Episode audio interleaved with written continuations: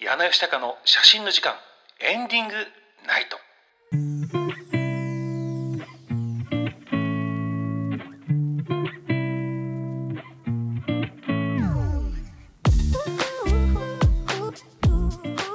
はいというわけでございまして今週1週間の、まあ、活動報告なんですけどうん、まあ、相変わらず SN SNS、まあ、YouTube などを頑張っておりますよと。でその中でもショート動画というのをね、まあ、今週は特に力を入れてやり始めましたと。うん、でまあいいいまあいいことなんですけど今週今週というか昨日投稿した TikTok の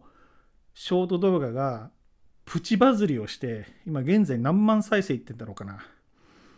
2万3000再生までいってるっていうね。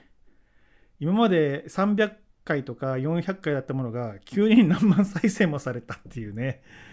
いう感じですよ。うん。まあ TikTok、YouTube とかね。あとはインスタグラムとかツイッターか、まあ、いわゆるショート動画っていうものは各種アップできるんですけど、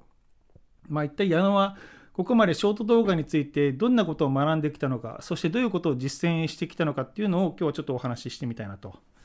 まあ、まあど、どんなショート動画にしてるかは、もうこれを聞いている皆様は、私のチャンネルとか見たことあると思うんで、まあ、トップページに行っていただくと一番分かりやすいですよね。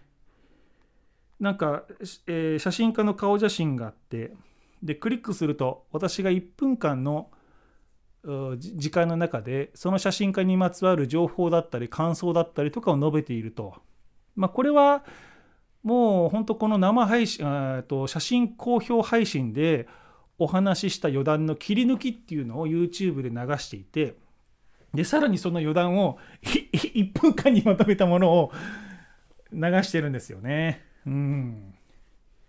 そうそうそうそう。だから完全なオリジナルコンテンツを、完全なオリジナルのコンテンツを作ってるわけではなく、うん。もう本当に加工食品のように、1回の配信で作ったものをどんどん加工しているっていうう感じなんですよね。まあ、なぜその手段を取っているかというと、よいしょ。ままずショート動画って何のためにやるのっていうところなんですけどもうまさしくチャンネル登録者数を増やしたい再生数の母数を上げたいっていうことなんですよね。うん、でじゃあその動画を見てチャンネルに興味を持ってくれた方がいるとしてショート動画と全く内容が違うものだったらやっぱり興味が離れていくんですよね。まあ、なので今あるものをショート動画にした方が、まあ、都合が良いという具合でございまして、うん、なのでまあ目的としてはライブ配信というね1週間に1回結構大掛かりでやっているこの今の配信があってでそれを切り抜いている動画を YouTube に流してでそれを切り抜いているショート動画だからこのえっ、と道をたどってくれる人が現れるとラッキーかなと。これ私はインフラと呼んでるんですけど、ショート動画を見て、ふんふん、面白い人がいるな、違う動画も見てみようか、っていうことで、長尺動画を見てもらう。で、長尺動画というのは、余談を切り抜いたものであってね、それを見て、ふんふん、面白いね、ちょっとライブ配信も見てみようか、ということで、このフロンティアのライブ配信を見てもらえば、まあ私としては一番目的に合ってるかなと、このチャンネルをやる目的に。うん。まあ、なので一つのテーマに絞ってそれだけを長尺動画とかショート動画に、えー、しているという具合なんですよね。うん。で YouTube と TikTok を両方この先運用したい方はぜひ聞いていただきたいんですけど TikTok と YouTube だったらこの違いって何っていうお話ですよねまず。この2つの違いは何かというとまず1つは年齢層。圧倒的に TikTok の方が若い人が多いです。圧倒的にね。で私のチャンネルっていうのは、まあ、ありがたいことに年齢層が結構高いんですよ、まあ、私が40代なんですけど、まあ、同じぐらいかまあ、それよりか上かみたいなね。方が多くて、まあ、10代13歳から17歳は見れないようになってるんですけど、まあ、18歳から20代の方々が、まあ、なかなか少ないと。ここをどうにかしなきゃいけないなと思った時に、まあ、なんでここをどうにかしなきゃいけないないけないかっていうと今やっているものって今だけじゃなくて10年後につながるようにしないといけないんですよ。だからまだまだね弱小チャンネルなんですけど10年後まで同じことを、ま、ひたすらコツコツと続けてで10年経ったら、ま、大きくなってればいいかなっていう長期的な目線で運用してるんですよ。それこそ私が50歳になったらね YouTube を開けば、まあ、何百人、まあ、もしくは何千人の方が私の話を聞いてくれるという状況になったらまあ理想的なんですけどそのためにはやっぱりね若い人が今20代の人が30代になってで30代になって少しお金に余裕ができていろんなカメラを買えるようになってでもっと写真のことを深く知りたいなっていう人が、まあ、増えたらいいかなと。うんまあ、40代50代60代の人は10年経っても一緒ですから 言い方がちょっと難しいですけどあんまり変わらないですよねステータスっていうのは。まあ、ですが、10代、20代の方々っていうのは、ステータスが大きく変わってくるんで、10年で。やっぱそこをしっかりと今のうちに届くようなことをやっておきたい。うん。で、なるべく他のカメラマンがやっているような文脈、例えば今で言うと、街行く人に声をかけてポートレートを撮ったりとか、うん。なんか今すぐ使える写真テクニックみたいなものじゃないものでしっかりと自分の独自で独自性を出すためにはやっぱり余談で話しているような私の個人的な意見の強いものっていうものの方が人格が出るんでねそれを、まあ、何かしらの方法で伝えないといけないなということで長尺動画としてアップロードしたわけなんですけど。うーん、まあ、これがなかなかやっぱりまだ人気の少ないチャンネルなんでクリックされないと。いかいかほどのものかと。考えた時にやっぱり今の今の時代っていうのはショート動画がもう全盛期らしいんですね。うん、ショート動画っていうのは何で人気になったかっていうと、まあ、TikTok が理由と。で中国には YouTube がないんですね。なので中国の皆さんっていうのは YouTube の我々でいう YouTube の代わりに TikTok を使ってメディアで遊んでてうんで、まあ、それが爆発的にヒットしたと。で YouTube の勢いを止めるかのごとくの爆発的な浸透ぶりを見せて今日に至ると。そうだからずっとねいろんな方と SNS の運用についてお話ししても TikTok やらないといけないよねっていう話はしてきたわけなんですけど、まあ、ようやく自分も TikTok でどうやったらいいかっていうのが、まあ、ちょっとうっすら見えてきたかなと。うんで細かい内容でお話しするとあの TikTok と YouTube っていうのは、まあ、ショート動画の扱い方っていうのがちょっと違う。まあそれはそうですよね。YouTube っていろんなコンテンツがある中のショート動画の一つですけど TikTok はもうそれしかないんで。だからデータ解析とかを見てももう全く YouTube とは違うなっていうふうに感じるんですよ。うん。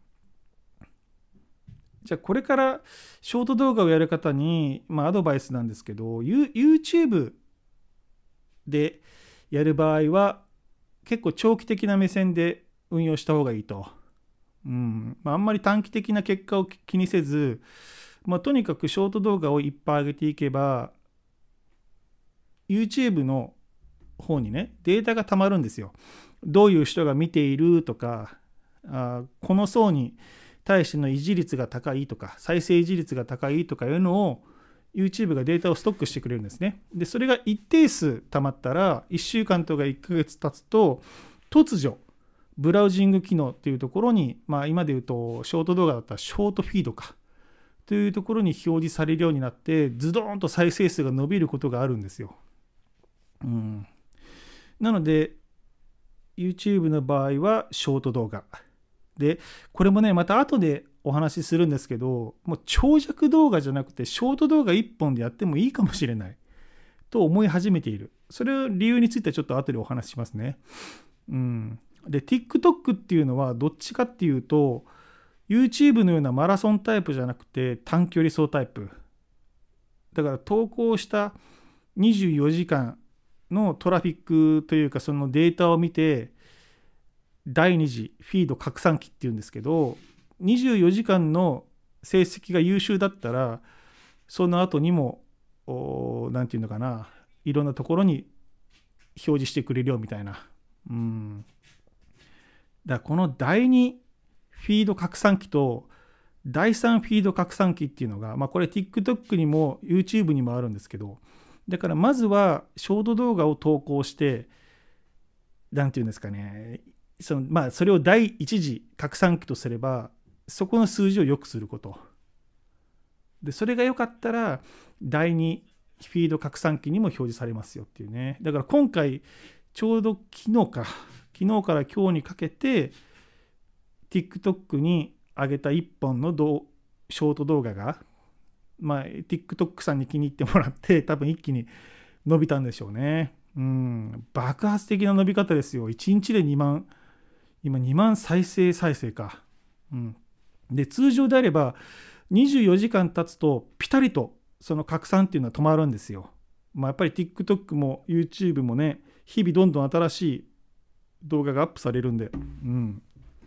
ですが、今見る中では、昨日の9時に投稿したものなんですけど、今でもなお拡散され始め、えー、されているんで、21時を突破しても。だまあこのまま10万再生までいってくれるんじゃないかなという見込みですね。で、その10万再生まで行く途中でもうやっぱりデータの解析っていうのはずっとされてて、そこでも優秀であれば、第3フィード拡散機っていうね、いわゆるまあ100万再生、200万再生いくような、まあ、いわゆる定番とされる動画として取り扱われるんだろうなと。まあそこに行くにはなかなか難しいと思いますけどね。うん。で、今日、まあお伝えしたいことというか話したいことは何かっていうと、なんかね、あ、そうか、YouTube もショート動画1本でいいかなって思い始めてるっていう。うん。いや、それはなぜかっていうと、まあ、現時点で言うと、私のチャンネルではね、やっぱり長尺動画、ようわからんカメラマンの、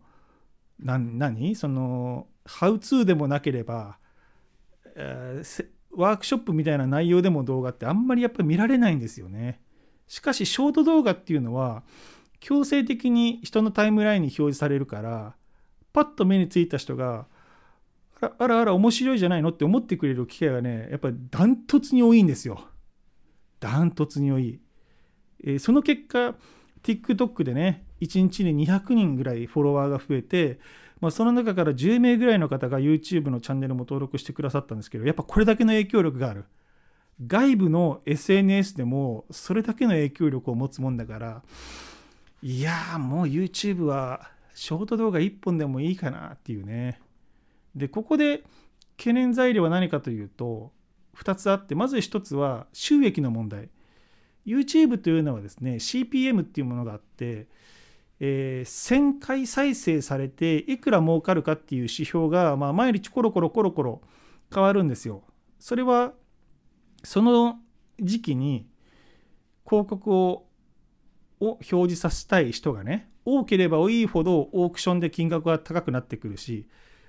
広告を載せたい人が少なければオークションの金額は安くなってくるしだから例えば12月とかねみんなが買い物をようけようけする時期にはやっぱり広告がたくさん打ち出されるからあとはボーナスの時期とか。だかその CPM っていうのが高くなるわけなんですよね。でそれがまあ YouTube の長尺動画っていうのはまあ1再生あたり平均してまあ0.3円からまあ0.2円から0.7円ぐらいの間って言われてるんですけど。うん。1回再生されるとまあ平均してそれぐらいの0.7円とか入るわけですよね。だからまあ1000回再生されたらなんぼ ?700 円？とか1万再生されたらあまあ2万から良ければ7万とか、うん、それこそ100万回再生されたら、えー、560万ぐらいというふうに言われてますよね。ですがショート動画っていうのは選んで見てもらっているわけじゃなくてまああの何？パッと表示されるっていうこともあって単価がものすごく安いんですよ。でこれがだいたい1再生あたり0.001円か。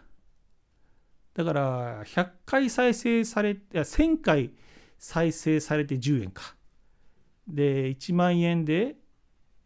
1000円？100円か 1, 1, 1万再生されて100円か。うん、で100万回再生されてようやく1万円とかかなんですよ。まあこれが要するに YouTube の収益が10分の1に下がったっていうふうにまあ一時一時騒ぎ立てられたんですけどね。うん、まあそうやってショート動画が主流になってしまったから YouTuber の事務所の UM とかってもう潰れたというか経営が立ち行かなくなっちゃったんですけど、まあ、逆を言えば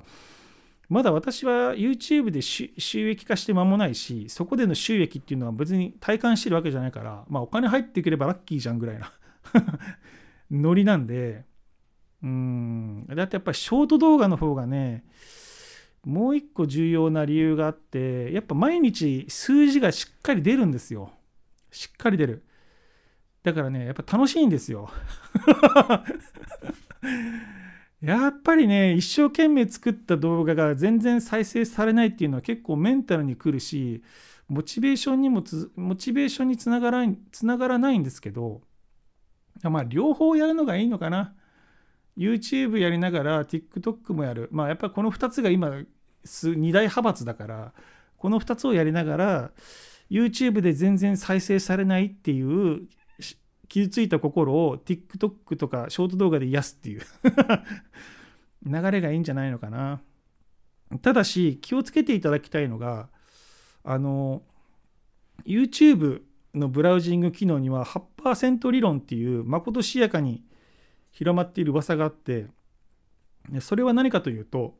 YouTube にはブラウジング機能っていうのがあって例えば A さんが動画を公開するとその動画っていうのはえー、YouTube 側によっておすすめに表示されるんですよ。それをブラウジング機能って呼ぶんですけど、これがチャンネル規模、チャンネル登録者数の8%未満のあの再生数のチャンネルは表示されないっていう噂。例えば私の場合、まあ、約1000人のチャンネルですよね。約1000人のチャンネルで8%っていうふうになると80回再生。だからこれが確かね48時間で80回再生されなかったらもうゴミチャンネルっていう風な位置づけで人に勧めたって仕方ないよねみたいな感じでま一気におすすめに表示されなくなるんですよ。まあ、要するにもう積んでる状態ですよね。でそんなことあるのかって思うんですけどじゃあ例えば、えー、と100万人近く90万人近く登録者がいる、まあ、とある元有名な YouTuber のチャンネルがあってでいろんなトラブルとか問題があってあの活動休止とかさまざ、まな問題があって現在は再生数がいくらかというと1日1本動画投稿しても数千再生とかなんですよ。まあ、つまりそれっていうのはもう100万人の登録者がいるチャンネルで再生数がもう全然出ないから YouTube 側がおすすめに表示してないんですよね。だから昔みたいにチャンネル登録者数が多ければもうずっといいチャンネルで優遇されていた時代とはもう大きく変わってきてチャンネル登録者数そのものがもう置物になってるんですよ。だから現時点でチャンネル登録者数に似合った再生数、まあ、8%なのでそんなに多くはなくていいんですけどがしっかりとコンスタントに稼げているか。で稼げているんだったらおすすめに表示してあげよう。でたまに動画をバズらしてあげようみたいな感じなんですよね。うん、だからチャンネル登録者数が1000人だろうと100万人だろうといい動画1本上げたら見ている人のリアクションリアクションさえ良ければ全く100万人ぐらいチャンネル登録者がいるところと同じぐらいの再生数を狙うことは可能だとだからチャンスは広がってるんですよね。でここで問題になってくるのがショート動画っていうのは、まあ、先ほど言った通り収益の面ではすごく安いんですけどいろんな人に見てもらえる。うんでチャンネル登録もしてもらえるんですけどそれで荒稼ぎしてしまうとショート動画をやめた場合、まあ、もしくは長尺動画を上げた場合に再生数が上げれなかったら無駄に登録者数だけ上げてしまうからもしかしたらこのチャンネル人気ねえなっていうふうに YouTube 側に思われる可能性もあるなと。だからしっかりとまあショート動画をドーピングと例えるのであればドーピングで一時的に手に入れた力をナチュラルでも継続して続けられていくようなコンテンツをま定期的にアップしないといけないなっていう感じなんですよね。でとはいえじゃあ大変じゃんって思うんですけど今と昔の違うところって何かっていうと昔 YouTube っていうのは毎日投稿が良しとされてたんですよ。まあ、ですが今は全然変わって毎日投稿よりも1本の内容さえ良ければあのー、いいよねと。だから1本の動画のエンゲージメントの方を Google が重視するようになったと。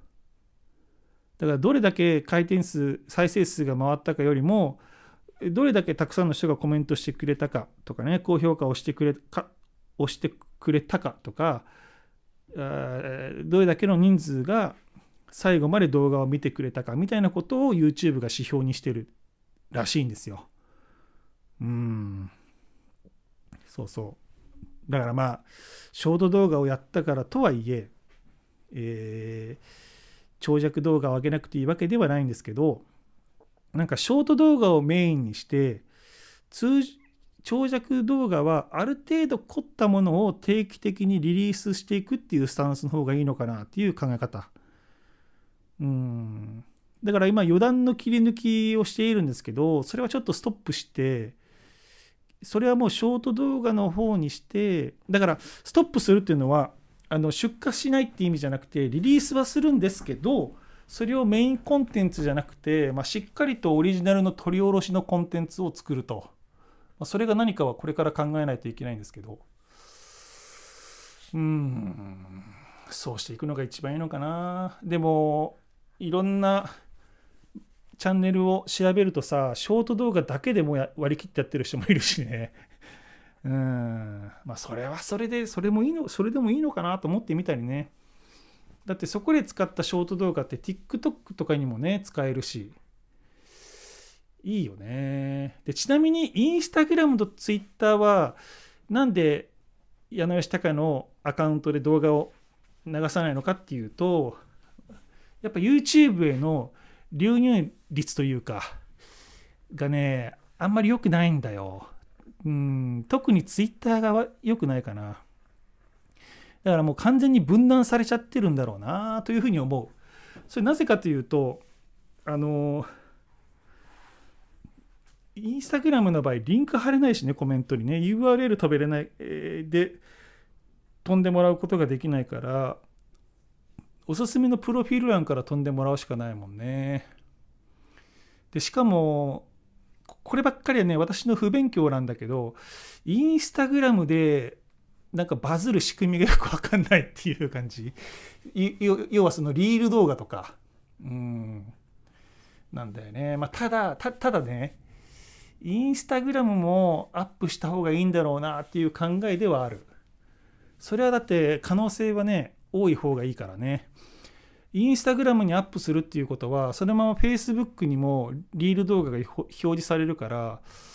チャンスは広がるよなっていうな、いう感じだよね。うん。っ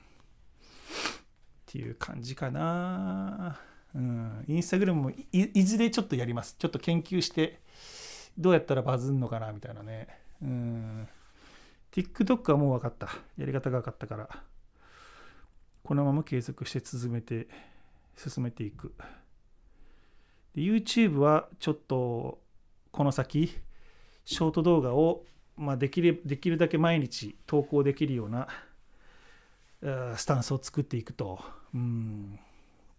で長尺動画は月に4本ぐらいかなのペース。4本はちょっと多いかなきついかな3本ぐらいのペースかな。うん。ちゅう感じですよ。どうだい？大変だよ。もう今の時代で写真家カメラマンとして売れていくっていうのは。うん。なかなか大変だよね、まあ、もちろんそんなことやらなくてもね仕事をもらえる人はもらえる人はというかそういう LINE がつながれば仕事はもらえるんだろうけど。うん、まあ、やっぱり知名度を獲得しようとなるとやんなきゃいけないんだね。うん。まあ楽しいからいいけど。性に合ってる私の場合何かコンテンツを作って出荷するっていうのが。うん。だからもちろん収益はまだ全然入ってないんだけども仕事としてなんか楽しんでる感じだよね。毎日朝起きて再生数チェックして動画作ってアップロードしてみたいなね。うん。なんかこうしたもう決めたスケジュールで消化していくのが私はすごく慣れてる慣れてるというか楽だから 自由自由人のようでもう本当そこら辺は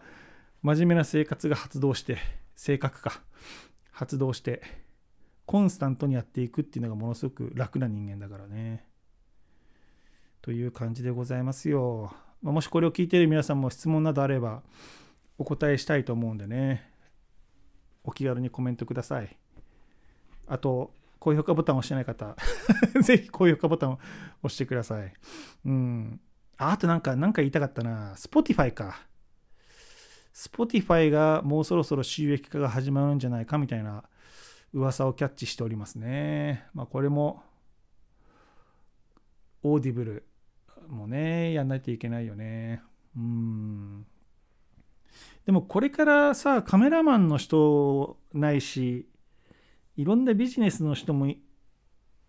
同じなんだけどさ、矢野方式が一番楽だと思うんだよな。ライブ配信をメインとする。やっぱり今ライショート動画と並んでライブ配信っていうのがすごく人気のコンテンツだから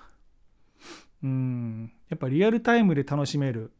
コミュニケーション取れるっていうのは迫力があるしねライブ配信をまあ週に1回2週間に1回行いながらそのライブ配信は適当にするんじゃなくて、まあ、しっかりと中身を作りながらでそれを切り抜きにして長尺動画として配信しながら、それをショート動画に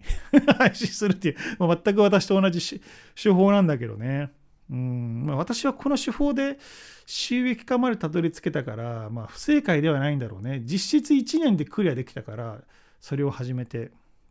うんだから、一番大切なことは、YouTube で大切なことは、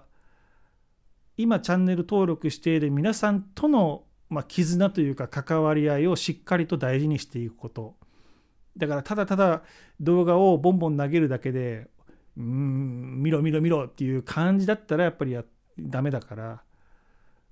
だから新しくチャンネルを見てくれる人っていうよりかは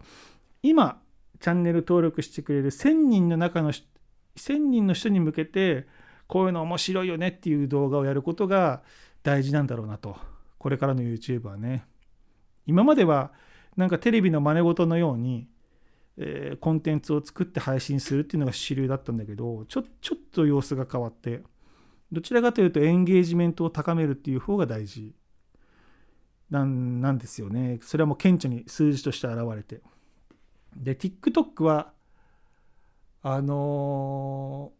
ー、やいやもう TikTok も同時に始めるような算段で始めないとちょっと今の時代厳しいかなと。っ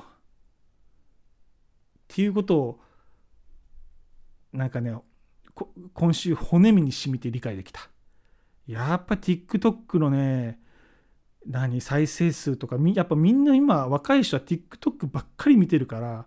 ここにいるんだよ人が。だからやっぱり人が少ないところでやっちゃダメなんだよね。せっかくやるんだったらせっかくやるんだったら人がいるところでやらないといけなくてさうんやっぱりもう再生数とか見てて思うもんね。すんごい人が見てるんだなっていう。でしかも若い人。うん。今まで YouTube ではそんなに出会うことのなかったすごく若い10代とか20代の人が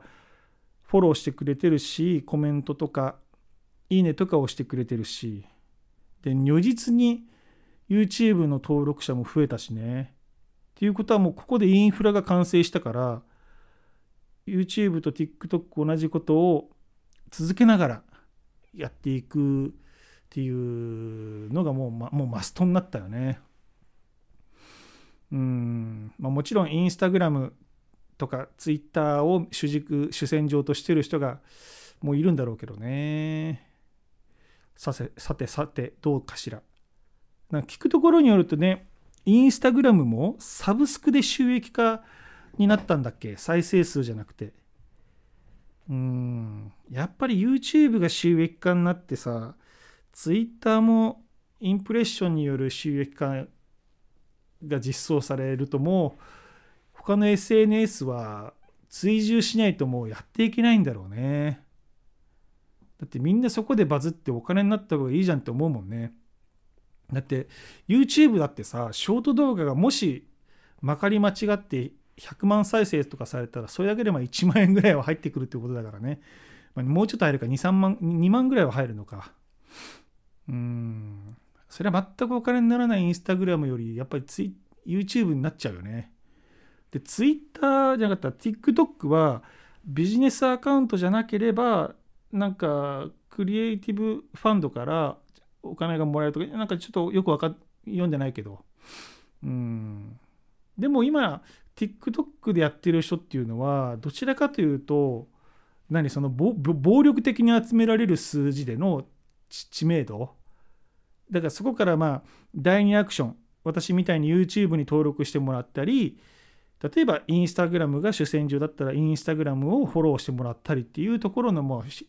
人集めみたいになってるよね。うんでも時代というのはさびっくりするような変化を遂げるからねいつか YouTube が終わるかもしれないし TikTok も終わるかもしれないしね別にとって変わる巨大なメディアが出たらそっちに人は流れるんだろうしここに食らいついていかないとね という具合でございますよ。ねえ。まあみんなもね、今これを、まあ、ライブ配信を聞いている方でもアーカイブを見ている方でも、まあ、ここまで見るっていうことは写真で何とかしたいって思ってる人がわずかなりともいると思うからね。やっといた方がいいよ。と思う。写真で何するかって考えてもなかなか思いつかないとは思うけど、まあ、なんとかそこをひねり出してうん。思いつくはずなんだよ絶対に。それはみあのこういう話をするとみんなねやっぱすごい人を比較対象にして自分なんてそんなもの作れないって思うかもしれないんだけどさやっぱり10のものを作るって難しいわけ。10ってもうすば完璧なもの完璧に近いものを10とすると10を作るものって難しいんだけど世の中にはさ1を知りたい人がいるわけ。10じゃなくても。で1を知りたい人に向けて2しか作れない自分が2を作って1の人に教えてあげるっていうやり方も全然あるんだよ YouTube っていうのはね。だからみんなもう完璧なもう This is YouTuber みたいなことをやらなくても大丈夫っていう。うん。でだし今それを実践しているのが山下さんなんだけど何も写真の話をしなくても自分の日々の生活とか思うことを伝えることでも十分なコンテンツになるからね。うん。あれ山下さんバツンと人気出るよね。だからそういったもので自分のクリエイティビティ才能とかセンスをしっかりとアピールしていくっていう時代になるんだよね。フフフフ。